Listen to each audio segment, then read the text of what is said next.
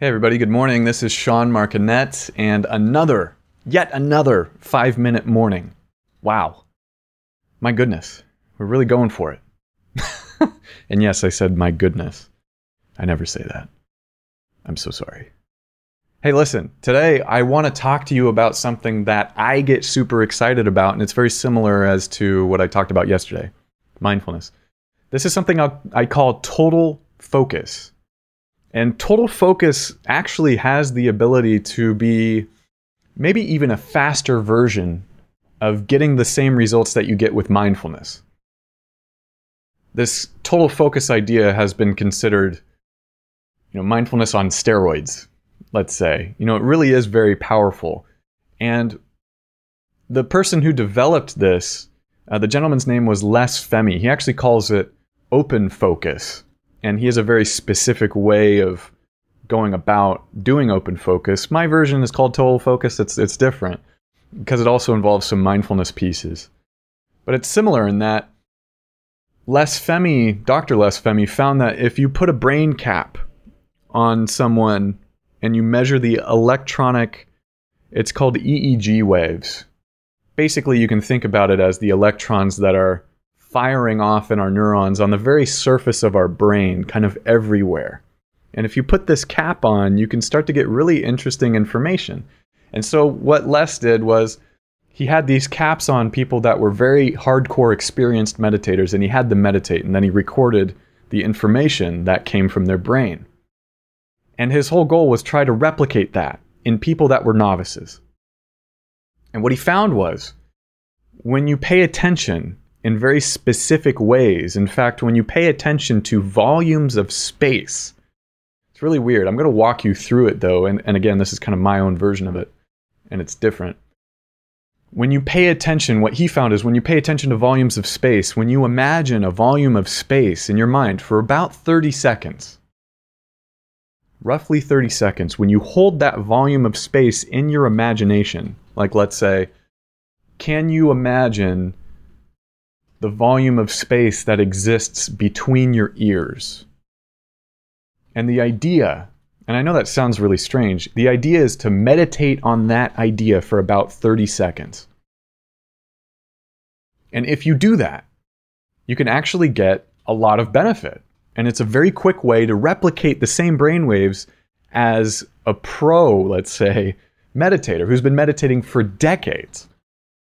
So that's why I say it's almost a faster way of being mindful because mindfulness takes some practice and, and it's actually quite accessible to most people, mindfulness. This idea of total focus, open focus, and its kind of variant that I talk about, total focus, is a way to maybe even quicker get to a place that you could say is achieved by meditating for decades. So that's the reason why I teach it, and it's incredible. It's incredibly powerful. When I first learned it as kind of a next version of mindfulness, it blew me away because you can really get these weird visual these weird visual artifacts where like you're so relaxed that you're I don't know. It, it's different for everybody. It's it's even hard to explain.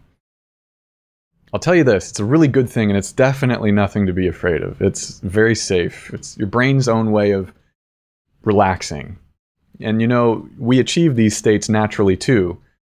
In that, if you put a brain cap on someone versus like a regular person just sitting here versus a hardcore meditator, and if the hardcore meditator meditates, the person who's not a meditator, when they go into a daydreaming type place, those brain waves are very similar to the meditation brain waves. So we naturally go into kind of a meditative state or a, a, a place in our mind where we're daydreaming uh, naturally every roughly two hours, actually. It's called the ultradian rhythm. So, anyway, if you're curious, you can look that stuff up. Let's do some total focus right now. So, again, the idea is that you're going to hold in your mind a volume of space for about 30 seconds. And again, all you have to do is listen to the sound of my voice because I'm going to be dictating what you might want to focus on so that you can have something to guide you here. And the idea being that at some point you'll learn enough to be able to do this yourself and you won't need my voice. And in some way, my voice will go with you in a way, which is a little strange. So let's just do it. How about that? All you have to do, and probably don't do this while driving, because you're really, really using your imagination. At least that would be my advice. Mindfulness, I would say you could probably do while driving. That's totally fine. So, all you have to do now, again, by listening to my voice, is we're going to start out with the example that I used earlier. And the question is Are you able to imagine the volume of space that exists in between your ears? And if you just hold that in your imagination, and you know, some people ask me when I walk them through this, am I supposed to imagine a container of some sort? Am I supposed to imagine a volume, a literal volume? Like, am I supposed to be guessing how many liters of space exist in between my ears? I would say no. That's not how I do it. And it seems to work okay. How I do it is I simply bring my imagination into that volume of space and allow my imagination to exist in that volume of space. So, what would it be like to simply acknowledge that there is a volume of space in between my ears? which represents the volume really of my head. And if I could imagine the volume of my head,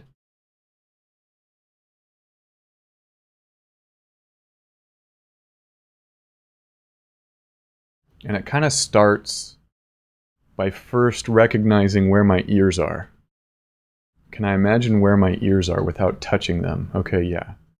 And then from there, what is it like to imagine the volume of space that's in between where my ears are? It's not a question you can answer, but you just you get kind of a sense of it. The volume of space in between your ears.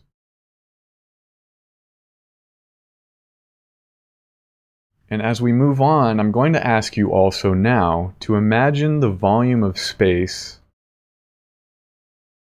that inhab or that is inhabited by your neck and your head. And why don't we include the ears this time? So all this from your shoulders up. Can you imagine the volume of space? Are you able to notice that volume? In the way that you notice it, can you imagine inhabiting from your shoulders up that volume of space? That perhaps there's space contained within the neck and within the head. And another thing Les talks about is the fact that we are actually mostly space anyway. Because if you understand how atoms work scientifically, that there's a nucleus and there's electrons and neutrons and protons that surround it. The dense, heavy piece of the atom is the nucleus. That's where the weight is, you could say. And the distance between one nucleus of one atom and another is vast. It's a lot bigger distance than you would ever imagine to be true. And so if the if the nucleuses, the weight of the atoms are so far apart, what exists within us actually you could say, is mostly space. And that's a weird thing. that's a really weird thing.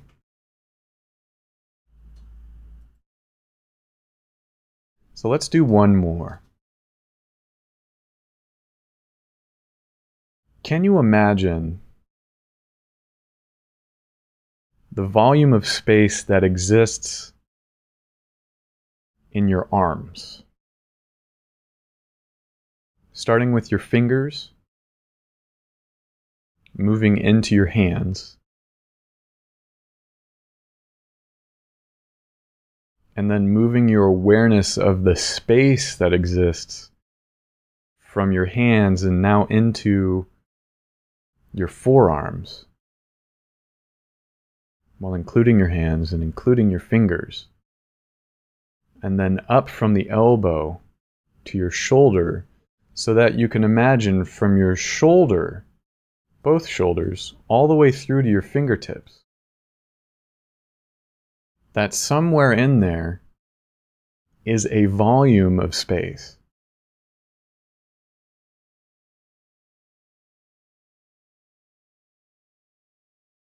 And so, can you imagine the volume of space in your hands, in your arms, and you can also include your shoulders?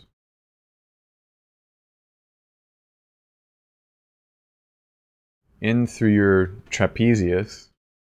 I think that's what this piece is called, your upper back. Into your neck. And up and around and through permeating your head. What would it be like if all of those pieces of your body were simply filled with space? And what if it's true that they are already mostly space?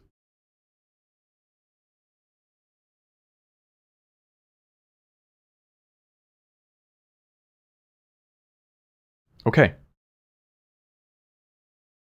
How was that? and you know, I forgot to ask you how you felt before and how much you felt it and how you feel now and how much you feel that. And I wonder if you can already notice the difference. So Les Fehmi calls that open focus. The version I use, I call it total focus. It's based on a similar principle.